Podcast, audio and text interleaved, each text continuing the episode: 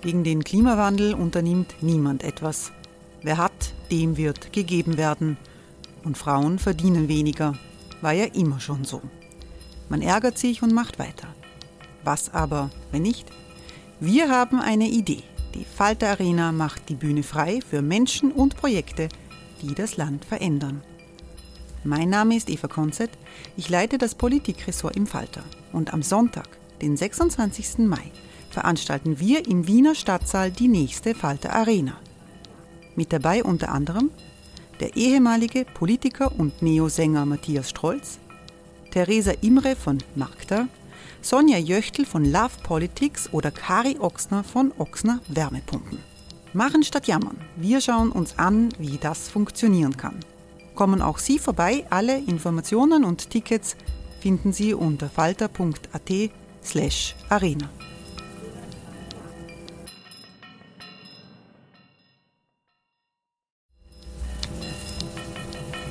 Falter-Podcasts werden durch Werbung unterstützt. Das hilft bei der Finanzierung unseres journalistischen Angebots. Hey, it's Ryan Reynolds and I'm here with Keith, co-star of my upcoming film If, only in theaters May 17th. Do you want to tell people the big news? All right, I'll do it. Sign up now and you'll get unlimited for $15 a month in six months of Paramount Plus Essential Plan on us. Mintmobile.com slash switch. Upfront payment of $45 equivalent to $15 per month. Unlimited over 40 gigabytes per month. Face lower speeds. Videos at 480p. Active Mint customers by 531.24 get six months of Paramount Plus Essential Plan. Auto renews after six months. Offer ends May 31st, 2024. Separate Paramount Plus registration required. Terms and conditions apply if rated PG. Falter Radio, der Podcast mit Raimund Löw. Sehr herzlich willkommen, meine Damen und Herren, im Falter. Die Pandemie hat uns wieder fest im Griff. Die Weltgesundheitsorganisation sagt, in Europa sind zurzeit mehr Personen infiziert als äh, im Frühjahr, äh, zu Beginn des Lockdowns. Insgesamt weltweit sind 30 Millionen Personen von der Krankheit betroffen. Äh, knapp eine Million ist bisher gestorben im Zusammenhang mit Covid-19. Auch in Österreich dämmert langsam, dass wir am Beginn einer möglicherweise ganz gefährlichen Situation im Herbst und im Sommer äh, stehen. Aber was wirkt? Was sind die Erfahrungen, die wir aus den äh, Entwicklungen im Frühjahr ziehen sollen am österreichischen Weg, genauso wie aus den Erfahrungen, die es in anderen Ländern gegeben hat. Wie groß ist die Gefahr einer Verharmlosung des Virus? Wie groß ist die Gefahr einer übertriebenen äh, Vorsicht oder äh, von Panikmache? Ich freue mich sehr, dass Kurt Langbein in die Runde gekommen ist, in der Falter-Redaktion. Hallo. Schönen Dank, hallo. Kurt Langbein ist äh, einer der führenden Gesundheits- Journalisten im deutschen Sprachraum, hat dieser Tage ein Buch veröffentlicht, Das Virus in uns, gemeinsam mit Elisabeth Tschachler, Das Virus in uns, Motor der Evolution, äh, das noch einige Diskussionen äh, auslösen wird in Österreich. Ich begrüße sehr herzlich Doktorin Daniela Schmidt. Guten Tag. Frau Schmidt ist äh, Expertin für Infektions- Epidemien in der österreichischen Agentur für Gesundheit und Ernährungssicherheit und sie ist Sprecherin der Ampelkommission im Gesundheitsministerium in Wien. Ich freue mich sehr, dass Niki Popper hier ist. Hallo. Äh, Niki Popper ist Simulationsforscher an der Technischen Universität Wien. Das heißt, viele der, Com der Computermodelle, die äh, äh, diskutiert werden äh, von den Regierungen, äh, auch vom Gesundheitsministerium, kommen aus seinem Haus. Und ich begrüße Gary Feutig. Guten Tag. Gary Feutig ist Bundesrettungskommandant des Roten Kreuzes und er ist der Einzige hier in der Runde, der eine Maske trägt. Ist nicht obligatorisch, muss man nicht, aber warum tun Sie es trotzdem? Ja, weil es sinnvoll ist, weil es mittlerweile genug Evidenz gibt, dass in Innenräumen, so wie wir hier sind, aber mit Menschen, die nicht aus dem eigenen Haushalt äh, ist, äh, dass das sinnvoll ist, den anderen zu schützen, aber auch mich selbst zu schützen. Aber es ist nicht vorgeschrieben. Das ist, das ist nicht so, dass wir Nein, aber ich mache nicht machen. nur Dinge, wenn sie vorgeschrieben sind, sondern dann, wenn ich sie für sinnvoll erachte. Und in dem Fall bin es nicht ich persönlich, der es für sinnvoll erachtet, das auch, sondern es ist die medizinische Wissenschaft, äh, die es für sinnvoll erachtet und äh, die sogar der Meinung ist, dass es wahrscheinlich einer der Schlüssel dafür, dass man diese Erkrankung unter Kontrolle behält. Wir werden darüber sprechen.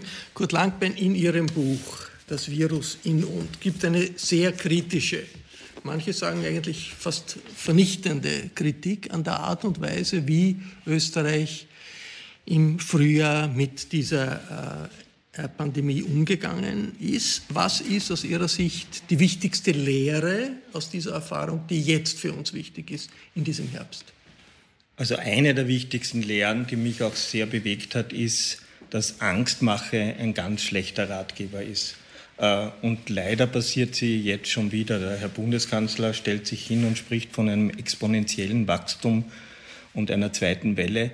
Davon ist Gott sei Dank glücklicherweise keine Rede. Wir sind in einer ernsten Situation, aber man muss auch diese Ernsthaftigkeit dadurch unterstreichen, dass man sie in eine vernünftige Relation zum Gesundsein und Kranksein sonst steht. Ja. Wir haben erfreulicherweise auch heuer äh, weniger Tote durch Covid als durch Grippe. Also erfreulich ist es nicht, dass so viele an Grippe gestorben sind. Und wir haben viele andere Krankheiten, die wesentlich gefährlicher sind. Sogar Lungenentzündungen sind äh, durch Bakterien verursacht ein größeres Problem als Covid. Ich will Covid nicht kleinreden, das ist eine schwerwiegende Erkrankung.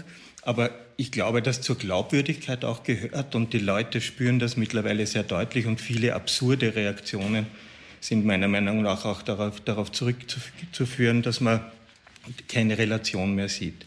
Ich glaube auch, dass Verbote eine ganz schlechte Maßnahme sind äh, und wir hätten jetzt die sechs oder sieben Monate, je nachdem, wie man zählt, nützen können durch vernünftige Aufklärung, durch vernünftigen Appell an, an Eigenverantwortung, auch durch, durchaus durch äh, gezielte Konfrontation von Menschen, die das nicht einsehen mit der Situation, äh, viel mehr Überzeugung leisten können.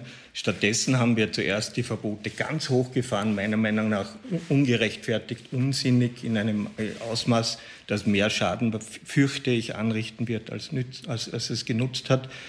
Dann ist man mit den Verboten wieder schrittweise auf eine schwer nachvollziehbare Art zurückgefahren. Da Im Sommer bis geheißen, wie man den Eindruck gehabt hat, das ist alles da vorbei. War, da war ein Geschäft, äh, über 400 Quadratmeter war verboten, unter 400 war es erlaubt oder umgekehrt. Macht alles überhaupt keinen Sinn und ist natürlich für jeden, der, das, der, der die dann befolgen soll, irgendwie mehr, merkwürdig. Dann war mehr oder weniger, wenn nichts mehr verboten war, logischerweise das Gefühl, es ist vorbei, ja? was natürlich nicht stimmt. Und wir alle haben es gewusst, dass es nicht stimmt. Aber es hat nicht so viel genutzt, wie es äh, hätte nutzen können mit, mit einer anderen Information, äh, Informationspolitik. Dann kam die Ampel. Eigentlich eine sehr sinnvolle Sache. Andere Länder machen das ja auch. Eine Ampel, die, äh, die versucht, irgendwie zu vermitteln, in welcher Situation steht eine Region. Das ist natürlich methodisch schwierig und, und so weiter. Aber diese Ampel wird politisch gesteuert und es ist nicht nachvollziehbar, nach welchen Kriterien. Es ist, da stehen ein paar irgendwie da, aber welche wie wichtig sind. Das, die Infektionszahlen sind es offenbar nicht, weil da hätten die Ampeln ganz anders laufen müssen über lange Zeit. Das ist äh, leider sehr missglückt. Und was noch äh, kritisierenswerter ist, äh, dann höre ich schon auf, es kommt ja noch genug anderes nachher, die ist, dass wir diese sechs Monate nicht genutzt haben, um das Contact Tracing und das schnelle Testen in einem Ausmaß voranzutreiben, auch mit den Ressourcen zu versehen, die das braucht, um äh, auf raschere Anstiege oder auf größere Cluster äh, zu reagieren, weil das ist der Schlüssel und das haben uns andere Länder schon vor sieben Monaten vorgehüpft. Und wir fangen jetzt leider erst an, Personal in den einzelnen Bundesländern dafür zu rekrutieren. Das ist äh, an der Grenze der Fahrlässigkeit aus meiner Sicht. Äh, Frau Doktorin, äh, lassen wir mal die Ampeldiskussion vielleicht zur Seite, tun wir speziell darüber diskutieren, aber generell, diese Kritik, die doch relativ massiv ist, viel zu viel verboten vorher, dann äh, übersehen, was passiert, wie ist zurzeit die Situation, was sind Ihre Lehren? Zunächst einmal, ich würde ganz gerne auch auf äh, Ihre äh, Botschaften äh, referenzieren. Ich gebe Ihnen hundertprozentig recht, dass Angst natürlich überhaupt nicht äh, eine gute Maßnahme ist, eine Risikokommunikation durchzuführen. Ich gebe Ihnen hundertprozentig recht, äh, dass äh, Kommunikation der Maßnahmen jetzt diametral, scheinbar diametral mit den Ergebnissen der Risikoeinschätzung, die über die Ampel passieren sollte, läuft. Wir sind dabei, es zu verbessern, wenn irgendwie möglich. Ich bin Fachärztin für klinische Mikrobiologie, Hygiene, habilitiert in dem Fach und habe Infektionsepidemiologie vertieft und bin verantwortlich seit Beginn an eigentlich für die epidemiologische Surveillance, Überwachung von SARS-CoV-2.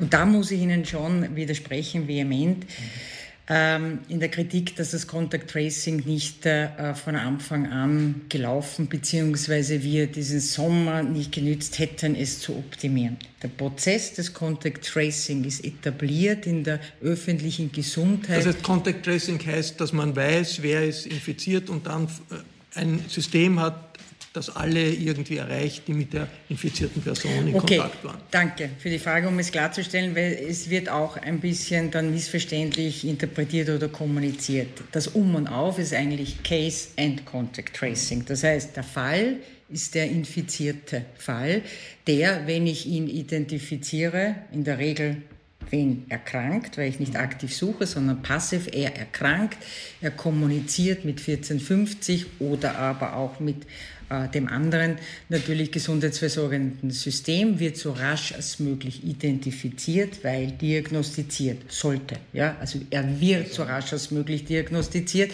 Innerhalb von 24 Stunden ist aber Sie sind ja an der Realität jetzt um fünf, sechs Tage vorbei. Na ja, aber das muss man auch wieder ganz regional unterschiedlich sehen. Da gibt es ganz riesengroße Unterschiede zwischen den einzelnen das Bundesländern. Das macht ja nicht dort besser, wo es schlecht ist. Nein, ich will Ihnen jetzt nur ganz kurz den Status sagen, ja, dass, das, dass es viele äh, Punkte der Optimierung und das auch wichtig auch in der Kommunikation, dass nicht überall in ganz Österreich es so läuft, aber natürlich ist die, die, das Ansinnen des Infektionsepidemiologen und des Mediziners, der ich bin, dass ein Kranker innerhalb von 24 Stunden seine Diagnose erhält. Okay? Passiert nur nicht. Das ganz passiert. Na, ich glaube, ich kann Ihnen nur sagen, was wir sehen. Die Daten kommen ja bei uns rein und es gibt Bundesländer, da passiert es in der Regel schon. Ja, das heißt, dass sehr rasch als möglich die Einschätzung passiert, die Einschätzung über 1450. Es handelt sich hier um eine Person, die von der Klinik her, die von ihren Symptomen am ehesten auch Covid ja, haben könnte. Im besten Fall wird über das Rote Kreuz die Probengewinnung durchgeführt innerhalb von 24 Stunden. Innerhalb von weiteren 24 Stunden läuft die Testung und in 48 Stunden habe ich als Infektionsepidemiologe das Ergebnis, dass da ein Fall vorliegt. Zweitens, das ist die zweite Ebene, die zuständige Behörde wird davon informiert und jetzt beginnt die Kontaktaufnahme mit dem Fall, wenn möglich, im besten Fall Heim, Heimpflege, ist isoliert zu Hause, dann wird die Kontaktperson oder die Kontaktpersonen, die relevant sind, das ist die gesamte Kohorte, mit dem die, der Erkrankte sollte, sollte Kontakt... Nein, ich sage jetzt, es wird, es ist so, die Kontakt, der Fall wird kontaktiert, die Kontaktpersonen werden von, durch das Interview mit ihm identifiziert. Ob es hier eine zeitliche Verzögerung gibt, ja, mag sein. Das heißt, die Regel ist ja innerhalb von den folgenden 24 Stunden wird die Kontaktperson identifiziert, kommt in die Quarantäne. Okay, und in der Quarantäne ist diese Person, die möglicherweise auch schon wieder infiziert und ansteckend sein könnte, nur zum Abschluss, contained, kontrolliert. So, das ist das optimale das Regime. Ist die Theorie. Und dann, ja, aber man muss von der Theorie ausgehen und sagen, wo läuft's gut, wo läuft's nicht so gut, wo läuft's vielleicht schon an der Grenze des Optimums und wo muss ich noch ganz viel verbessern? Hat der, hat der Falter-Chefredakteur Florian Klenk äh, im äh, Mail äh, des Falter einen Fall bekannt gemacht, dass jemand in Wien äh, die Anweisung bekommen hat, man soll in Quarantäne gehen und die Quarant das war zu einem Zeitpunkt, wo die Quarantänezeit, die vorgeschrieben war, schon drei Tage vorbei war. Also man, man wird am 23. September äh, aufgefordert, am 10. September in Quarantäne zu gehen und das äh, zehn Dutz, Tage in Quarantäne. Dutzende solche Fälle Und das ist, das ist nicht, also da ist ein bisschen die Sorge, dass offensichtlich es nicht so funktioniert, wie es Die funktioniert. Sorge ist voll und ganz berechtigt und es, sie wird natürlich, dass, dass wenn etwas schon in Zeiten der Ruhe, das war ja Mai oder April, Mai, Juni, mit Fallzahlen pro Tag von nicht mehr als 10 bis 50. Da ist es natürlich gegangen, weil die Ressourcen nicht so massiv überlastet werden. Und jetzt wird es apparent, weil die Ressourcen so massiv Das überlastet sind. Aber da, da könnte man dazu sagen, das haben, wir, das haben wir ja versucht, eben frühzeitig zu sagen, dass wir mehr Ressourcen brauchen. Aber wer sind Also die ich- wir? Naja, die Forschung, und das ist jetzt nicht nur irgendwelche Leute, die Modelle machen, sondern auch die Virologie. Aber wir sind ja die Forscher. Wir haben ja das sowieso von Anfang an schon so kommuniziert. Also Ja, ja, ich- ich, das eine ist die Behörde. Ich glaube ja- ich glaube und wir ja- sind die Infektionsepidemiologen. Ja, genau. Ja? Und ich glaube auch, dass wir uns da einig sind. Und ich glaube ja, es geht ja darum, was haben wir sozusagen gelernt aus dem Ganzen. Und wenn ich jetzt meine beiden Vorredner nehme, ich habe ein bisschen den Eindruck, dass wir uns im Moment gegenseitig immer alle erzählen, was wir eh alle jetzt schon wissen, was aber nicht passiert. Und da habe ich den Eindruck, dass das extrem frustrierend ist. Also für mich ist es frustrierend und ich habe auch den Eindruck, dass das für die Menschen frustrierend ist. Meine Tochter ist gestern zu mir gekommen und hat gesagt, ich mich nicht mehr aus, was soll ich machen?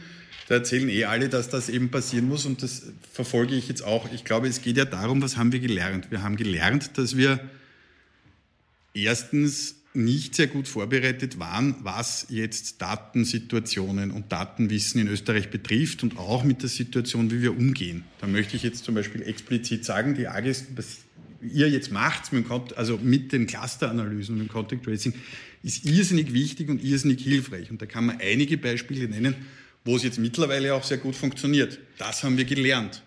Dass aber eben auch die Forschung, die Community seit 20 Jahren sagt, wir müssen das verbessern und wir müssen da klarere Strukturen haben, klarere Informationen haben, damit wir im Fall der Fälle eben agieren können, ist halt nur sehr bedingt passiert. Aber Herr Dr. Bob, da muss ich Ihnen ganz widersprechen. Es gibt seit, nein, das möchte ich jetzt den Punkt machen, seit 2009.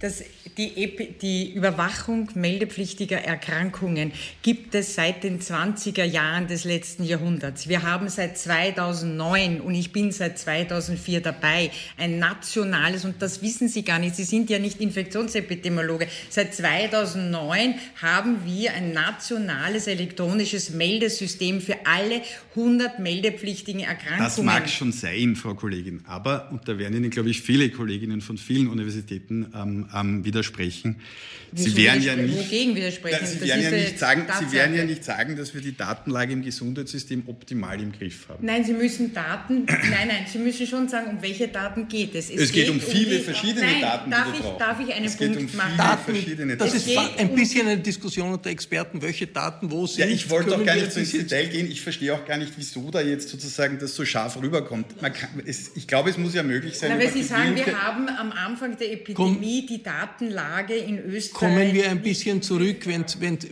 es geht zur Frage, was wir lernen aus der Art, wie, was im Frühjahr passiert ist und was wir nicht gelernt haben. Das- und da ist der Praktiker Da jetzt, wollte ich äh, das, da wollte ich, das- das- sie, aber ich frage jetzt einmal den, den Rote Kreuz-Experten, ist der Vorwurf sozusagen, wir haben im Sommer sehr viel verschlafen, äh, und die Erfahrungen, die äh, früher gemacht wurden, wa- was Kurt Langbein sagt, nicht wirklich äh, mit einbezogen in unser Handeln. Ist, hat den Eindruck, haben viele. Haben Sie den auch? Ich muss Ihnen eine schlechte Nachricht überbringen. Äh, Wir verschlafen als Gesellschaft permanent diese Gelegenheiten, uns vorzubereiten besser auf Situationen, die nicht alltäglich sind. Das kann ich Ihnen aus tiefster Überzeugung als Katastrophenschützer so sagen. Die Vorhaltung, die Vorbereitung auf welche Szenarien auch immer, von denen wir wissen, dass es eine Wahrscheinlichkeit gibt, dass sie kommen und dass sie womöglich desaströse Auswirkungen auf die Gesellschaft haben, das schieben wir vor uns her, wie halt unangenehme Aufgaben wir Menschen gerne vor uns herschieben. Haben wir diesen Sommer auch gedacht. Und diesen, auch diesen Sommer haben wir, zumindest aus meiner Perspektive, zu wenig in Vorhaltung investiert, sodass wir, warum? Weil natürlich im Sommer wären alle diese Menschen, die wir da vorgehalten hätten, oder ganz allgemein alle die Ressourcen, die wir vorhalten, ungenutzt herumgesessen. Und man hätte natürlich den Vorwurf aufgesetzt, das ist nicht effizient. Jetzt, das, das ist ja der, die Kritik auch des Kurt Langbein. Der sagt viele Verbote und dann plötzlich ist alles vergessen worden. Kurt äh, Langbein, jetzt in dem Buch hier. Werden als positives Beispiel Staaten in Ostasien genannt, also Südkorea, Taiwan. Andere, was haben die dort anders gemacht als Europa und was sollte man jetzt noch lernen aus den Erfahrungen, die dort gemacht wurden? Also äh, Taiwan und vor allem Südkorea, dort hatte ich äh, auch die Gelegenheit mit Kollegen, die dort für uns recherchiert haben, auch zusammenzuarbeiten, haben ja schon aus den äh, vorangegangenen Pandemien oder Epidemien äh, SARS-1 und, und MERS, die hauptsächlich in Ostasien verbreitet waren, gelernt und haben ein sehr intensiv ausgeklügeltes System genau äh, des äh, raschen Identifizierens der, der Infizierten und des Contact Tracings, das heißt der Identifikation aller Kontaktpersonen, die möglicherweise auch infiziert sind, äh, zu machen. Die haben äh, eine, eine Riesenmenge Personal dafür gehabt äh, und, und haben die immer noch. Die halten die, die, diese Mitarbeiter im Gesundheitswesen vor. Die sind von Beginn an in drei Schichtbetrieb gegangen, 24 Stunden, übers Wochenende natürlich, weil das Tempo das Entscheidende ist. Und in, in Südkorea ist es zum Beispiel gelungen, die haben einmal durch eine kirchliche Sekte mit einer Riesenveranstaltung so einen richtigen kleinen Megacluster gekriegt, also so einen Flash, wo, wo, wo alle, auch unsere Medien gesagt haben, jetzt geht es dort auch los oder so. Innerhalb von drei Wochen war das, war das wieder eingedämmt. Die Kontrolle über die Handys, die weil die Handydaten Und ja, und die Methode, wie sie gearbeitet haben, ist, ist auch bemerkenswert. Und ich glaube, wir sollten uns ernsthaft dieser Debatte äh, äh, auch äh, stellen, auch wenn sie in unsere Denkwelt gar nicht wirklich hineinpasst, weil das Maßnahmen sind, die auch möglicherweise gelindert sind als Dutzende weitere Verbote oder gar die Einschränkung der Gewerbefreiheit wieder, was ja jetzt auch durch die Sperrstunden und so weiter, die überhaupt keinen Sinn machen, wieder passiert. Die, die haben alle technischen Möglichkeiten genutzt für dieses Contact Tracing. Zum einen natürlich die Interviews, zum anderen äh, mit gerichtlichen Antrag die, an die, an die Telekom-Unternehmen die Handydaten. Das heißt, die haben diese Verdachtsfälle auch mit Handydaten identifizieren können, sie mit SMS angeschrieben und sind mit ihnen in Dialog getreten. Äh, das äh, halte ich für ein diskutables Vorgehen, wenn es wirklich eine ernste Erkrankung ist. Und kein Lockdown, keine Schulschließungen? Überhaupt kein Lockdown kein, äh, die, die Schulen haben zwei Wochen äh, länger Ferien gehabt, aber dann auch nicht mehr. Sie sind ausgekommen mit einer wesentlich geringeren wirtschaftlichen Schädigung. Die, wird, die fängt ja bei uns in der Dimension erst richtig an und die, diese Kollateralschäden belasten ja auch die Gesundheit von Hunderttausenden und zwar ordentlich. Äh, die sind völlig äh, davon gekommen, haben natürlich Handelseinschränkungen auch erlebt. Aber da muss man jetzt auch ein bisschen, finde ich, differenzieren. Also da kommt jetzt von der Seite, okay, wir haben das jetzt, wir hätten das alles ganz anders machen können. Um, ähm, und eigentlich viel schlauer. Ich war Nein, da ja involviert. Nur, nur darf ich das jetzt ganz kurz ja, mal okay, Weil ich, ich, ich finde das ein bisschen schwierig. Da wird sozusagen sehr viel postuliert und dann irgendwie nicht hinterfragt.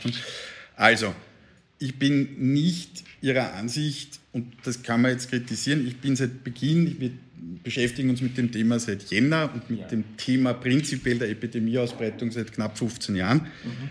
Ähm, und es war eine extrem unsichere Situation im März und ich glaube auch nicht, dass unsere Modelle da sehr viel Auswirkung hatten, sondern das war eine politische Ausnahmesituation.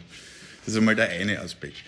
Was, wo ich mir jetzt schwer tue, ist, dass Sie, und da folge ich Ihnen durchaus bei dem Teil, dass Sie sagen, naja, wir könnten da fokussierter arbeiten, da sind wir mhm. durchaus dieser Ansicht.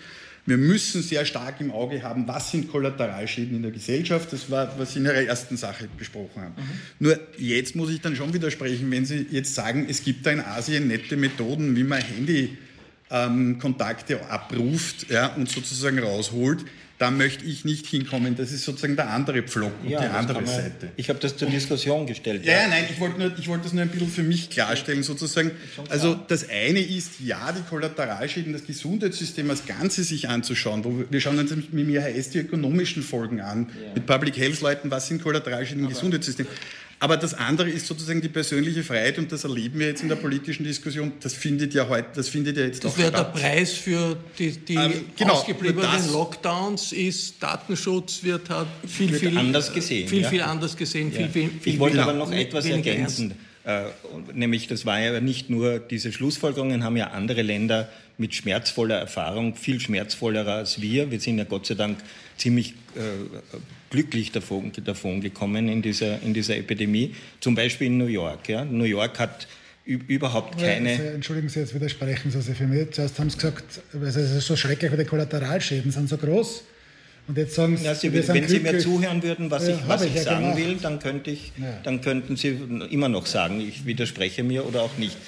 Die haben dann berechnet, wie viele Menschen brauchen wir für, weil die hatten eine, eine marginale Gesundheitsstruktur dort im Gegensatz zu uns. Wir haben ja wenigstens eine, ja, äh, eine Gesundheitsbürokratie auch, die eine Bedeutung hat, die wir jetzt kennenlernen durften, ja, die und sind auf, haben da eine Studie in Auftrag gegeben und sind auf 30 Personen pro 100.000 Einwohner, um bei einer, äh, bei einer ansteigenden Fallzahl diese, diese wichtige Arbeit des Contact Tracings zu machen. 30 pro 100.000 Einwohner.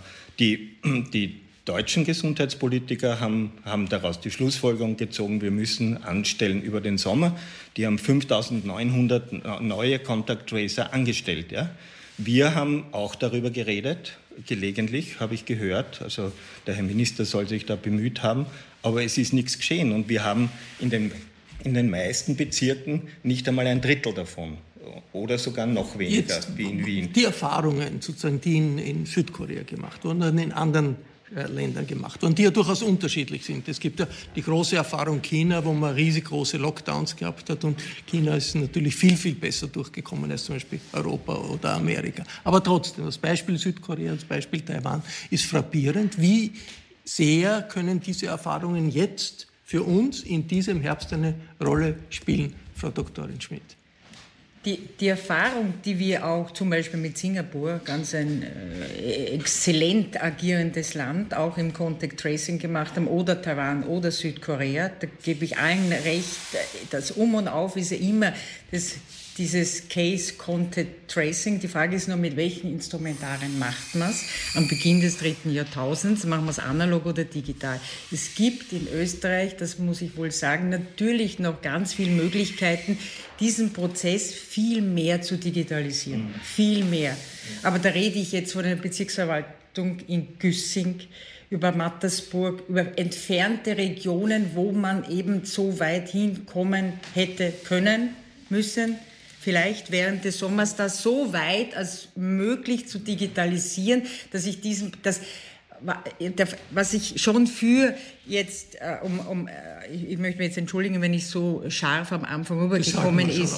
Ja, in der Falschredaktion wird heftig diskutiert. Aber ich möchte äh, sagen, weil da, ja, es gibt viele Daten, unterschiedlich. Ich spreche jetzt nur von den infektionsepidemiologischen Daten. Das sind eben die Meldedaten, die wir hier eigentlich muss man sagen, seit Beginn der 20er Jahre haben wir so ein Überwachungssystem. Ja, da ist Österreich mit Deutschland ein Vorbild und der Schweiz. Das wurde ausgebaut und jetzt haben wir seit 2009 ein elektronisches, ein webbasiertes System und das ist schon ein Porsche, sage ich Ihnen, das ein Ferrari.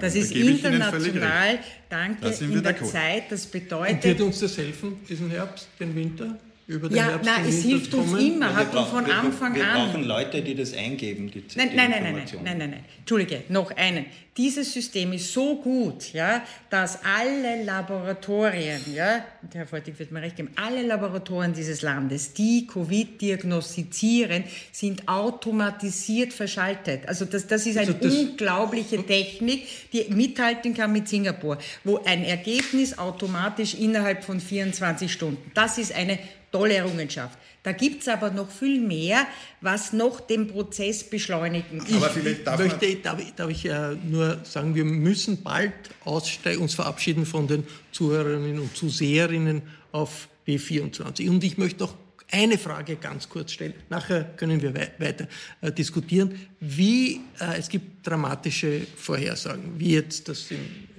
Herbst ausschauen wird, wie es im Winter ausschauen wird. Äh, wir sehen, was in Madrid äh, sich abspielt, was sich in Frankreich abspielt. Sie haben gewarnt vor einer ganz schlimmen Zeit, die jetzt kommt. Äh, wie äh, dramatisch ist aus Ihrer Sicht die Situation jetzt, Herr Feutig? Zunächst einmal muss man sagen, ich bin sehr optimistisch, dass wir als Gesellschaft gut durch diesen Herbst und Winter kommen. Warum? Wir haben ein gut verwaltetes Land, wir haben Medien, die aufklären, wir haben eine Bevölkerung, die sich daran hält und die grundvernünftig ist. Und wenn wir es schaffen jetzt, dass wir ganz im Sinne der Kosten-Nutzen-Abwägung mit einfachen Maßnahmen, und da rede ich von Alltagshygiene, es schaffen, diesem Virus weniger Chance zu geben. Und wenn wir es schaffen, bei all dem, was jetzt diskutiert wurde, dem Virus einen Schritt voraus zu sein und quasi die Prozesse noch einmal zu streamlinen, dann werden wir ganz in Ihrem Sinne, glaube ich, sozusagen die Gefährlichkeit dieser Erkrankung, der wir meinen Zahn ziehen können. Und ich bin überzeugt davon, dass wir das gut hinkriegen werden. Ich bin auch überzeugt davon, dass wir sehr viel gelernt haben, jetzt nicht nur wissenschaftlich, sondern auch als Gesellschaft im Umgang damit. Und wenn wir jetzt die richtigen Schlüsse ziehen, und von dem gehe ich aus, dann werden wir das gut hinkriegen. Nichtsdestotrotz sind wir jetzt gerade in einer Situation, die sehr, sehr volatil ist und wo auch der Zufall leider bei dieser Erkrankung noch eine große Rolle spielt und es natürlich jetzt passieren wird, und das darf uns nicht entmutigen, dass wir noch weiterhin steigende Zahlen bei den Menschen sehen werden, die in den Krankenhäusern behandelt werden müssen, auf den Intensivstationen behandelt werden müssen. Und das darf uns nicht dazu führen, dass wir sagen, es ist eigentlich alles für die Katz, sondern das soll uns dazu führen, anzuspornen und das, was der Politik gut gelungen ist, glaube ich, in der Kommunikation ist, ich habe dieses Bild vom Marathon gut im Kopf und wir sind einfach bei Kilometer 15. Die Wadeln tun weh, das Laktat schießt ein und manche von uns denken ans Auf. Hey, it's Ryan Reynolds and I'm here with Keith, co-star of my upcoming film If, only in theaters May 17th. Do you want to tell people the big news? All right, I'll do it. Sign up now and you'll get unlimited for $15 a month in six months of Paramount Plus Essential Plan on us. Mintmobile.com slash switch. Upfront payment of $45 equivalent to $15 per month. Unlimited over 40 gigabytes per month. Face lower speeds. Videos at 480p. Active Mint customers by 531.24 get six months of Paramount Plus Essential Plan. Auto renews after six months. Offer ends May 31st, 2024. Separate Paramount Plus registration required. Terms and conditions apply if rated PG. Geben. Und ich möchte jetzt den Niki Popper fragen. Die... Äh, äh was wir sehen, also diese Entwicklungen Frankreich, Madrid und eigentlich die Annahme, man ist in einer Situation wie in der Zeit des Lockdowns. Sind das jetzt, Sie haben die Computer, Sie haben die Daten, Sie haben die Computermodelle. Ist, ist das eine Situation, die mit Zeitverschiebung in ein paar Wochen nach Österreich kommen wird? Also weder Madrid? das stimmt, was Sie vorher gesagt haben, noch das, was Sie jetzt gesagt haben. Wir sind in einer völlig anderen Situation als im Frühling. Punkt eins, weil wir extrem viel gelernt haben. Wir haben da gebe ich Ihnen viel 200 Prozent. Ausnahmsweise? Na, nein, ich gebe Ihnen, nein, ich bin ja nicht. Freu, da freue ich mich. Nein. Ich muss Ihnen aber gleich nochmal nicht recht geben, also nicht, nicht zu früh. Gut, also, also, es kommt nicht. Also außerdem haben Sie gerade so lapidar gesagt, die Prognosen sind dramatisch. Also ich, wir machen keine dramatischen Prognosen. Wir haben schon keine dramatischen Prognosen im Frühling gemacht, weil wir schon am 14.03. gesagt haben, dass diese Maßnahmen, die gesetzt wurden, wirken werden. Wir haben für 20. März eine Halbierung der Verdopplungsgeschwindigkeit vorhergesagt und so kam es auch.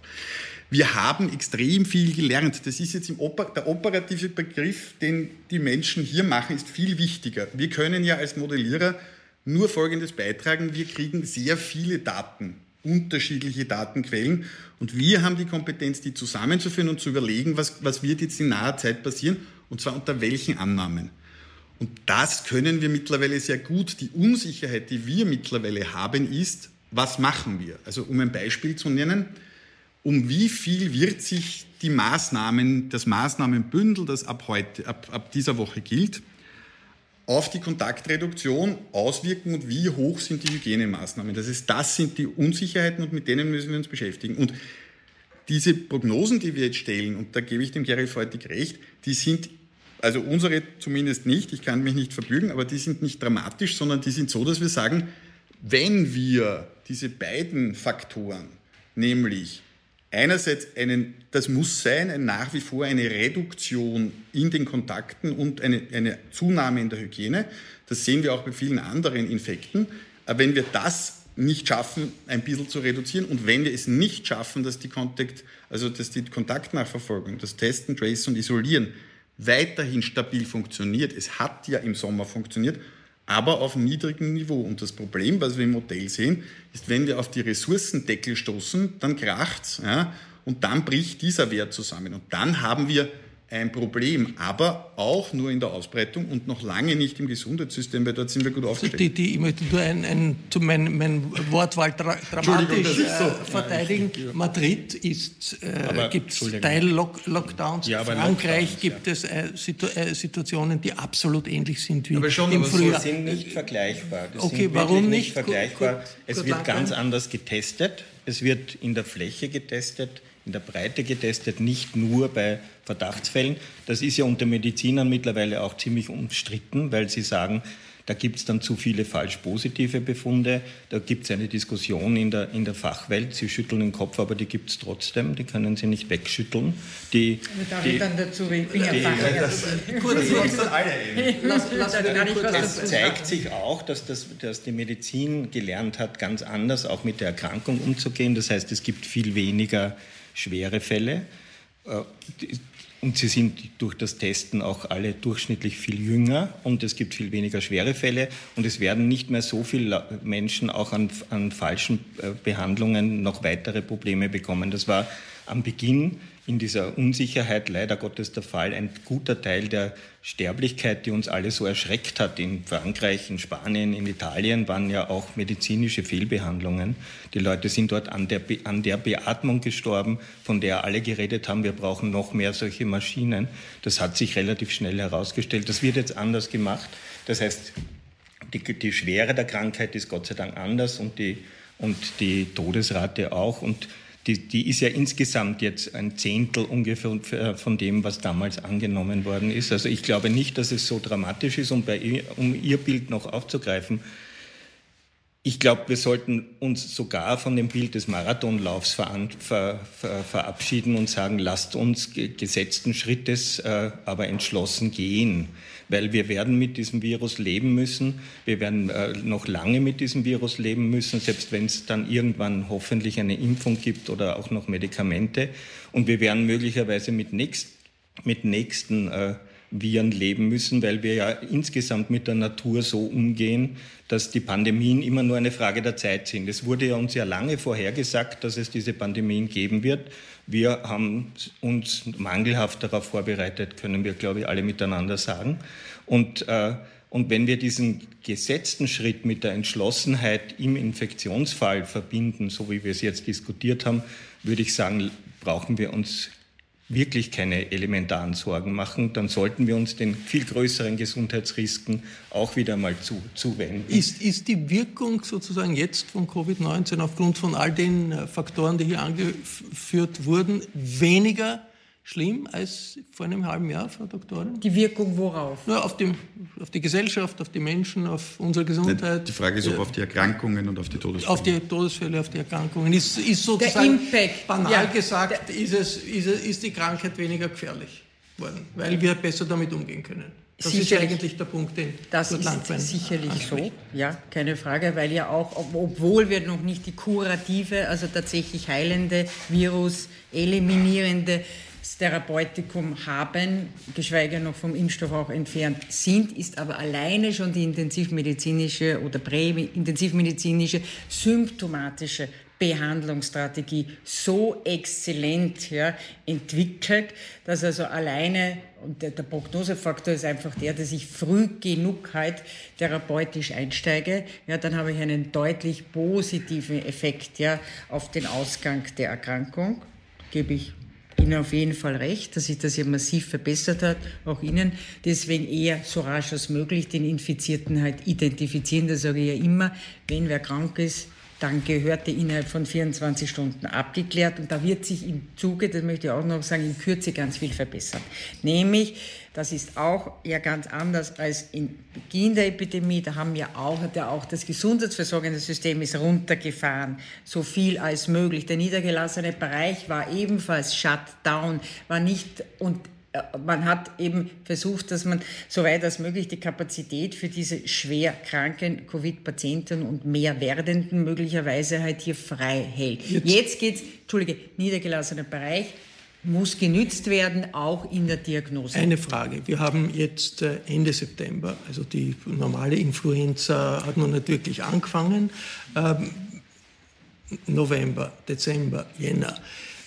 Wie ausgeschlossen ist es, dass wir dann wieder Lockdown-Situationen haben, wie wir sie jetzt zum Teil in Madrid haben, okay, wir einer sind, Millionenstadt. Okay, wir, also ich bin auch Leiterin der Referenzzentrale für Influenza-Epidemiologie. Wir machen die gesamte Surveillance, wir, machen, wir schätzen die Influenza-assoziierte Mortalität als solches. Okay, und eines ist mit Sicherheit, und das ist auch schon in der letzten Saison schon dargestellt worden, dass alleine dieser Mund-Nasen-Schutz, also die Barriere vor allen möglichen respiratorischen Viren, sogar vor den bakteriellen, Gott sei Dank, weil die Maske sagt eine, dich lasse ich rein, den anderen lasse ich draußen, dass die natürlich auch einen Impact hat auf die Influenza, auf jede banalen anderen Coronaviren, die normalen Schnupfenviren, also bis hin zu bakteriellen Pneumonie. Aus, dass wir Nein, wieder eine Lockdown sind. Epidemiologisch aus. Okay. Ich sage, wir sind sicherlich besser vorbereitet als solches. Wir wissen, dass die, diese, dieses Bewusstsein der Hygiene im Allgemeinen ist schon ist, weit wir durchdrungen das verstehe ich in schon. die Bevölkerung und wir müssen natürlich alles daran setzen, dass hier verstärkt durch Covid schwer verlaufende oder aber auch Influenza, dass hier weit möglich nicht die Intensivversorgungskapazität äh, an den Rand. Äh, Niki Popper, geht man aber nicht schon in Wirklichkeit in diese Richtung?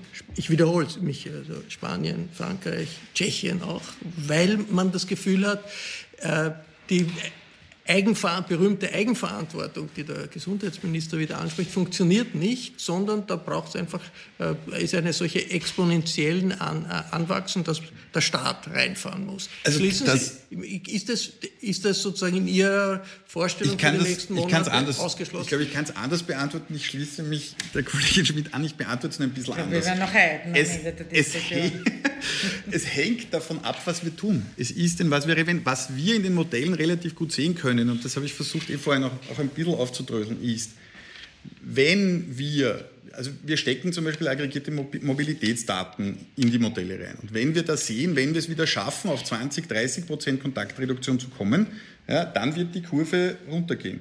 Wenn wir 5 Prozent Kontaktreduktion haben, ja, dann wird es nicht runtergehen. Das heißt, wir müssen aufhören, die Welt so zu sehen.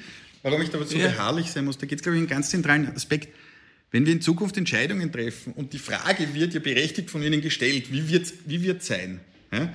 Wenn ich dann sage, na, ich glaube so, ja, dann wäre das total fahrlässig, weil es hängt davon ab, was wir als Bevölkerung tun und es hängt davon ab, was die Entscheidungsträger tun. Und, wenn, und das können wir dann aber einspeisen. Und wenn wir zum Beispiel jetzt sehen, es gibt Contact Tracing Zeiten, wo wir die Kontaktnetzwerke in zwei Tagen rausholen, mit einer gewissen Kontaktreduktion, dann sehen wir im Modell relativ stabil, dann wird es gehen. Wir kennen unser Land, wir kennen unsere Bürger, wir kennen äh, unsere Bürokratie und das kann man doch ein bisschen auch äh, den Überlegungen, äh, zu den Überlegungen hinzufügen. Und ja, das wird ja, gemacht, das, das machen das, ja die das, Modelle. Das, die das machen wir ja. Ich glaube, ein wichtiger Aspekt, und da wollte ich Ihnen, damit es nicht äh, zu, zu, zu schön wird, einmal noch widersprechen, weil ich glaube, die Menschen wollen ja wissen, was müssen wir denn tun oder was müssen wir uns erwarten. Und es wurde ja sehr schon ausgeführt, dass EMS, also dieses Meldesystem, wo die Daten eingemeldet werden, das ist eine schöne Sache und das funktioniert auch sehr gut. Aber die Menschen, glaube ich, müssen, oder ich, das wäre meine Frage oder auch die, der Wunsch an die Politik, die Digitalisierung, es sind vier Teile, die wir für dieses Tracen brauchen. Nämlich wir brauchen die Meldung, wir brauchen also von der Abstrichnahme die Beprobung, dann die Kontaktpersonenverfolgung und dann den Bescheid. Das sind vier verschiedene Bereiche und ich weiß nicht, ob wir, ob wir das ähnlich sehen. Und die sind noch nicht ineinander verschränkt. Und dort ist im Moment das Problem und da ist diese Volldigitalisierung nicht der Fall. Das gibt es aber nirgendwo auf der Welt, muss man auch fairerweise sagen. Ganz kurz, äh, Herr Volk. Ganz kurz kann ich nicht, weil jetzt habe ich schon ah. so lange zugehört, jetzt habe ich so viele Punkte. Also zunächst einmal muss ich die Frage des Lockdowns ist ein politische und kein Naturgesetz, daher kann man das, das, das hängt von den Politikerinnen ab letztlich, ob, ob, das, ob das wieder kommt. Ob es notwendig wird, ist. Aber es ist nicht auszuschließen eigentlich. Auszuschließen, ich glaube, das niemand. ist, niemand hier kann das ausschließen. Zweitens, aber sozusagen auch, auch nochmal auf diese Kritik einzugehen, der erste Lockdown im März, April, aus meiner Sicht war der notwendig, der hat uns Zeit gekauft, weil hätten wir mit den damaligen Behandlungsmethoden viel, viel mehr intensivpflichtige Patientinnen, hätten wir viel, viel mehr Tote, als wenn die jetzt intensivpflichtig wären. Drittens, und das ist für mich ein wesentlicher Punkt noch, wir können jetzt, und der Lockdown war etwas von oben, von der Autorität verordnetes. Wir können mit Selbstbewusstsein der Zivilgesellschaft, als Bürgerinnen, als Menschen in diesem Land sagen, also wir wollen einen zweiten Lockdown jedenfalls verhindern gemeinsam, indem wir uns vernünftig verhalten. Das heißt, indem wir etwa Kontakte, die nicht notwendig sind, reduzieren, Dinge, die mir nicht so wichtig sind, mache ich halt nicht. Wir können Alltagshygienemaaßnahmen anwenden. Wir können beitragen dazu. Wir können auch äh, subsidiär zu den Behörden arbeiten. Ja, es verbietet mir niemand, wenn ich einen Befund bekomme, dass ich Corona-positiv bin, dass ich meine Kontakte informiere der letzten 48 Stunden und nicht warte auf irgendeinen Bescheid. Ich kann selber, wenn ich weiß, die, das wichtige Instrument ist Isolation, damit ich niemanden mehr anstecke. Ich brauche nicht auf einen Bescheid warten, dass ich zu Hause bleibe. Ich kann auch so zu Hause bleiben. Und das ist mir ganz wichtig. Wir können der Bundesregierung und allen anderen Autoritäten in diesem Land beweisen, wir werden das schaffen. Wir werden das auch schaffen, ohne dass uns noch ein zweites Mal äh, sozusagen einen Lockdown Letztlich ist es natürlich so, dass in allen Gesellschaften das, was eine Gesellschaft tut, wird in irgendeiner Weise von der Regierung vorgegeben, von der Staatsführung vorgegeben. Und das ist ein bisschen, erscheint mir in der Diskussion, zu sagen, es hängt von uns allen, es hängt von den einzelnen Individuen ab, es hängt von den Gesetzen ab und wie sie durchgesetzt werden. Aber äh, Kurt Langbein zu der na, ich werde gleich wieder für Aufregung sorgen, weil, weil ich den Hinweis mir nicht verkneifen kann, zu sagen, na schauen wir mal nach Schweden. Ja, die, die haben furchtbare Fehler gemacht der, am Anfang und haben daher sehr hohe äh, äh, Sterbeziffern gehabt, ganz ohne Lockdown, ausschließlich mit Empfehlungen an die Zivilgesellschaft, mit, mit äh, Kontaktreduktion. Das hat am Anfang nicht so funktioniert. Mittlerweile ist es so, dass bei denen überhaupt kein Anstieg da ist in den Infektionszahlen. Die, die haben es gelernt und die Bevölkerung durfte es lernen. Jetzt ist natürlich die, glaube ich, die skandinavische Sozietät ein bisschen anders gestrickt als die äh, immer noch an, an sehr untertanen äh, äh, geistige österreichische Mentalität. Aber das zeigt, dass ein, ein Überzeugungsprozess, ein Informationsprozess auch wirklich sinnvoll sein kann und Früchte tragen kann. Wir kennen ja die Infektionssituationen, die Cluster, unter denen die Voraussetzungen, unter denen das passiert. Das sind im Innenraum enge Situationen, oft mit Feuchtigkeit oder Kühle. Das sind, wo die Leute schreien müssen oder singen oder, oder sich nur ganz lautstark miteinander unterhalten können. Das, da spielt Alkohol eine Rolle. Das sind die, die Feste, die irgendwo privat gefeiert werden. Die Leute haben halt, halt Lust gehabt, jetzt irgendwie zu feiern. Ich glaube, es, es gab auch wirklich zu wenig Bewusstsein, dass da das Risiko steckt. Und das Bewusstsein kann nur mit einer Überzeugungsarbeit entstehen und nicht, indem man wieder eine Sperrstunde verkürzt, weil die, dann feiern die Leute halt woanders. Das kann, kann jeder Verhaltenspsychologe äh, erklären, dass das einfach der falsche Weg ist. Und wir sollten überzeugen und wir sollten auch das Bewusstsein schärfen, dass das ein langer Weg ist, den man wahrscheinlich im Marathonlauf auch gar nicht und, und wahrscheinlich wird man erst, wenn wirklich die Pandemie vorbei ist, in einem Jahr, zwei Jahren wird man wirklich sehen, welche Staaten haben, welche Gesellschaften sind besser damit umgegangen als andere. Also Schweden ist jetzt äh, auch, das, das stimmt, die Infektionszahlen sind niedrig, die Opferzahlen waren sehr hoch. Äh, wer weiß, wie das in ein paar Wochen oder in Wir ein paar Monaten das alle ist. Nicht, ja. Das ist, sind, gibt einfach ganz unterschiedliche Situationen in den Gesellschaften, in Erdteilen, wo nicht ganz klar ist, was wo ist. Aber trotzdem, Schweden ist ein Beispiel, ist als Beispiel immer wieder auch in der Diskussion in, in Österreich angeführt worden. Also man könnte es so machen, ein vergleichbares Land wie Österreich, ungefähr gleich, gleich viel Einwohner, ein Sozialsystem, das vergleichbar ist. Wie, wie sehen Sie das, Frau, Frau Dr. Schmidt? Da Schweden muss ich Ihnen, Herrn Langbein, recht geben. Die Mentalität, die Population ist eine andere. Wir sind Mitteleuropäer und sind eben nicht Skandinavier die haben einfach eine ganz andere Tradition, auch als liberale Gesellschaft. Und die über, ich habe mit, mit äh, weil ja ECDC, das Europä die Europäische Zentrale für Infektionskontrolle und Prävention, sitzt in Stockholm. Also ich habe auch persönlich viel Erfahrung mit, mit, mit Schweden machen können. Die sind anders, ja. Die sind auch anders in der sozialen Kompetenz dem Fremden gegenüber.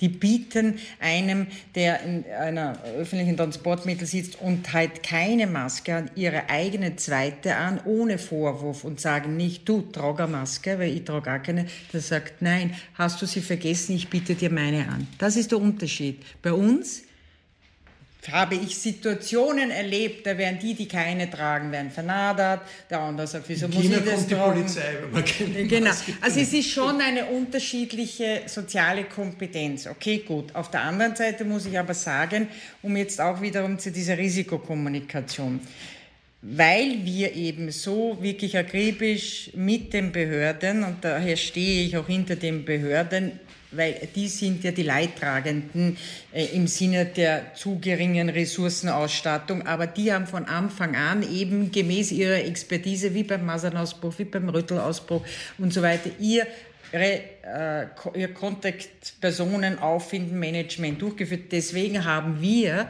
und das ist wirklich, das muss ich sagen, einer der wenigen Länder, die so viel Fälle Clusterstrukturen zuordnen zuordnen konnten und daher auch über die Phase der Epidemie Kenntnisgewinn gehabt haben, wo sind denn in welcher Phase welche Settings ja. maßgeblich für diese Ausbrüche. Und jetzt doch, wissen wir. Machen Sie doch Filme, die das zeigen, wie diese Cluster entstehen. Das ist total erhellend für die Leute. Warum gibt es nicht solche Informationsfilme? Warum wird immer Ampe. vom Lockdown und vom Massensterben geredet? Entschuldige, ich bin ja, ja ganz ab die Ampel hat den Anspruch, und so wurde sie ja auch gegründet, dass sie ein, auf Basis einer Expertenkommission, das ist ja immer der Anspruch, was daraus jetzt gemacht wurde, extern ist was anderes. Das heißt, es sitzen hier Experten wie Infektionsepidemiologen, also in weiterer Folge auch Modellierer, Virologen, Mikrobiologen, Infektiologen, also die, die halt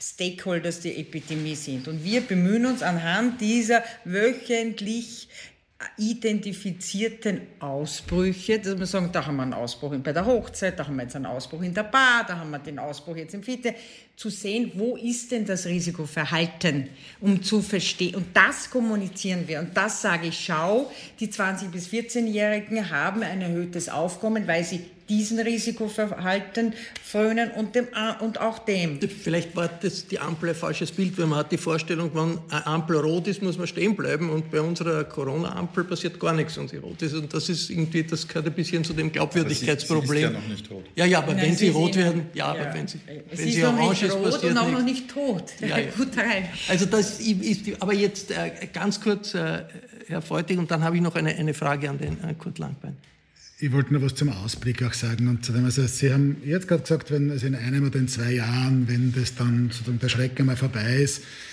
ich glaube auch, wir werden in einem Jahr oder in zwei Jahren vielleicht, wer weiß, wenn wir geimpft sind, alle womöglich äh, da sitzen und werden zurückschauen auf den Winter 2020, 2021 und werden sehen, also jetzt bitte Sie das mich korrigieren, normalerweise an der Grippe sterben in Österreich zwischen 500 und 1500 Menschen in einer Saison.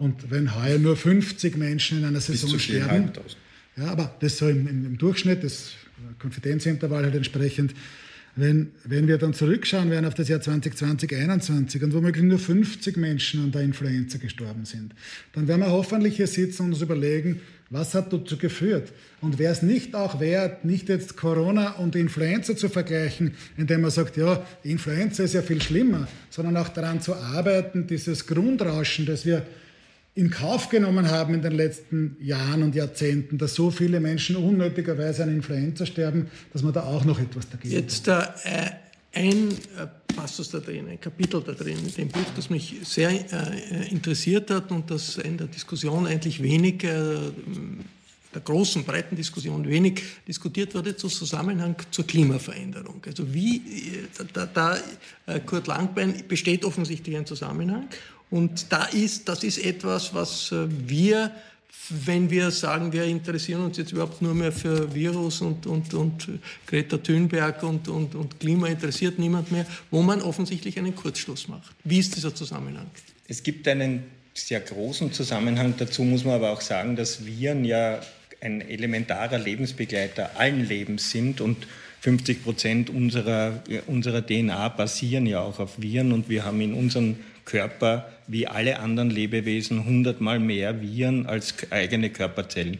Das funktioniert alles in einem Balance. Die, die Viren halten die Bakterien im Balance und, und so weiter. Also da gibt es ein, ein ext, extrem gewachsenes Wissen.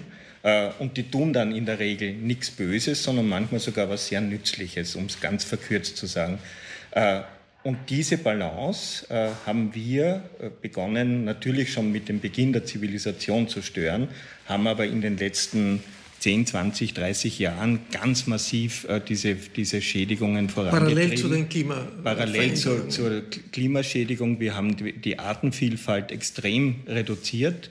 Äh, die die, äh, die äh, Zerstörung der Regenwälder bringen ganz viele Lebewesen, die dort mit ihren Viren in ihrer eigenen Community quasi gelebt haben, dazu, dass sie in die Nähe der Städte kommen, die, die ausufern. Und diese Fledermäuse zum Beispiel, wo auch dieses Virus herkommt, denen bleibt dann, äh, den, Viren in den Fledermäusen bleibt dann evolutionär sozusagen nicht viel anders übrig, als irgendwohin überzuspringen, weil die sind ja weder gut und böse, die wollen sich nur einfach vermehren, wenn man ein Wollen unterstellt sozusagen. Äh, die, die, äh, und das, sind die, das ist die Quelle dieser, dieser, dieser Zoonosen und damit auch der Pandemien. Das ist seit 20 Jahren bekannt.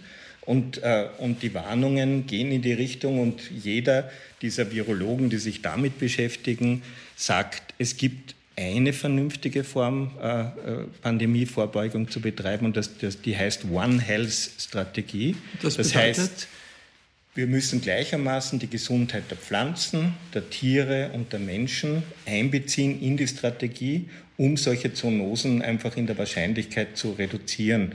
Und äh, das sind Strategien, die man dort natürlich, wo das geschieht, vor allem anwenden muss, in den, im globalen Süden und im, in den Regenwaldzonen. Und da könnten, das, sagen, gibt, das ist glücklicherweise ein wachsender Teil der Arbeit auch von Virologen, die da ganz intensiv tätig sind. Und das macht auch Hoffnung, dass die, dass die Häufigkeit von Pandemien wie dieser äh, abnimmt. Niki Popper ich glaube, das ist vom Grundgedanken ein, ein, ein, ein, ein richtiger. Er ist jetzt nur sehr philosophisch schon. Ich würde ihn gerne versuchen, ein bisschen runterzubrechen. Wo sieht man es denn jetzt nämlich schon? Ja. Ähm, das Ziel sollte sein, dass wir im Gleichgewicht mit unserer Umwelt und der Natur leben. Das meine ich jetzt nicht zynisch, sondern also so ja, verstehe ich das auch. Das ja Nur da müssen wir ja hinkommen. Also die Realpolitik und auch ich jetzt als Mensch kann ja meinen Kindern nicht sagen, da sollten wir hinkommen, sondern die fragen mich ja, was tun wir? Wir sehen das an Covid. Wir haben in Covid äh, auf Basis der Clusteranalysen von der AGES zum Beispiel gesehen, plötzlich kamen die sozial prekär Beschäftigten. Ja, da haben wir gesehen, das ist eine Krankheit der Menschen, die in Situationen leben, die sie sich nicht ausgesucht haben. Und da ist die Antwort von jedem, na dann müssen wir diese Verhältnisse lösen. Also das ist, das ist der erste Schritt, wo wir, glaube ich, das angehen müssen. Und wir versuchen das ja. Also es gibt jetzt eine Aktivität zum Beispiel, die der Thomas Stahlinger ins Leben gerufen hat von der Präsidentschaftskanzlei, die nennt sich äh, Covid-19 Future Operations. Und da wird versucht, Plattformen in Österreich jetzt einmal zu schaffen, wo wir uns auf Basis auch von den Erkenntnissen, die wir jetzt haben, wo sich äh, Menschen, also wo sich Forscherinnen aus dem Sozial- und, und, und, und, und äh, aus den Sozialwissenschaften, aus den Wirtschaftswissenschaften, aus der Logistik, aus ganz vielen Bereichen vernetzen, um sich hier auszutauschen und zu, und zu überlegen, wie können wir als Forschung die Entscheidungsträger unterstützen. Und natürlich wäre das erstrebenswert. Ich glaube, da müssen wir nur dorthin kommen, was sind sozusagen die Schritte, die wir setzen können. Und zwar wir alle als Bürgerinnen, als Forscherinnen, als Politikerinnen. Die als letzte Frage an die Infektionsepidemiologin. Müssen wir davon ausgehen, äh, angesichts all dessen, was gesagt wurde, dass wir Pandemien, so wie jetzt ungefähr, wie sie in den letzten 100 Jahren es in Europa nicht gegeben hat, dass wir die in den nächsten Jahrzehnten doch immer wieder haben werden? Müssen wir davon ausgehen, dass wir diese Schutzmechanismen, über die wir jetzt diskutieren, dass die nicht in drei Jahren oder zwei Jahren, wann auch immer Covid-19 entschärft ist, nicht aufgeben werden können, weil immer wieder solche Pandemien kommen. Ja, so lang wir als Mensch nicht genau diese Natur, natürliche Balance zwischen allen Lebewesen akzeptieren, wird der Mensch für sich immer derjenige sein, der solche Pandemien auslöst. Egal, ob das Vogelgrippe, spanische Grippe war. Es ist dann und für sich der Mensch, der die Balance und auch die Barriere ja, zwischen den unterschiedlichen Strukturen, Pflanze, Lebewesen und darüber Tier und dann die höchste evolutionstheoretische Stufe Mensch immer wieder durchbricht.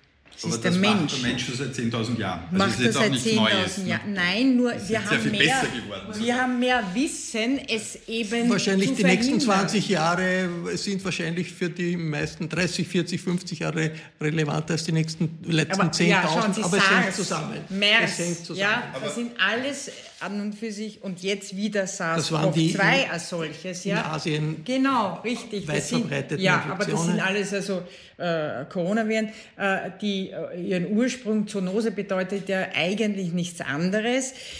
Äh, und das ist schon die, die, die, die Perversion im Namen. Das, ursprünglich ist das Reservoir das Tier. Ja, also eher das Vertebratentier. Und wir Menschen machen einen Fehler, indem wir es zulassen, dass genau dieses Agens, dieses biologische Agens, dieses ursprüngliche Virus, wo es ganz gut contained ist, weil sonst hätten wir ja eine Epidemie unter den Kamelen, also die können damit leben, überspringt. Und dann sucht sich dieses Virus immer oder das Bakterium dem, den Host an, also das, den Wirt aus, evolutionstheoretisch, mit dem es noch weiterkommt, das, besser überleben kann. Das war eine äh, aktuelle Runde äh, unter äh, hochkompetenten Experten zum großen Thema dieses Herbstes, dem bösen Virus und was er alles noch anrichten wird und äh, wie wir uns äh, gegen die negativen äh, Folgen und Konsequenzen wehren können. Ich bedanke mich sehr herzlich bei allen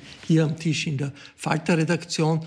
Im Falter gibt es jede Woche durchaus auch kontroverse äh, Diskussionen, Analysen. Wenn Sie mitreden wollen, empfehle ich ein Abonnement äh, des Falter. Das kann man auch im Internet bestellen über die Adresse abo.falter.at. Ich verabschiede mich bis zur nächsten Folge. Sie hörten das Falterradio, den Podcast mit Raimund Löw.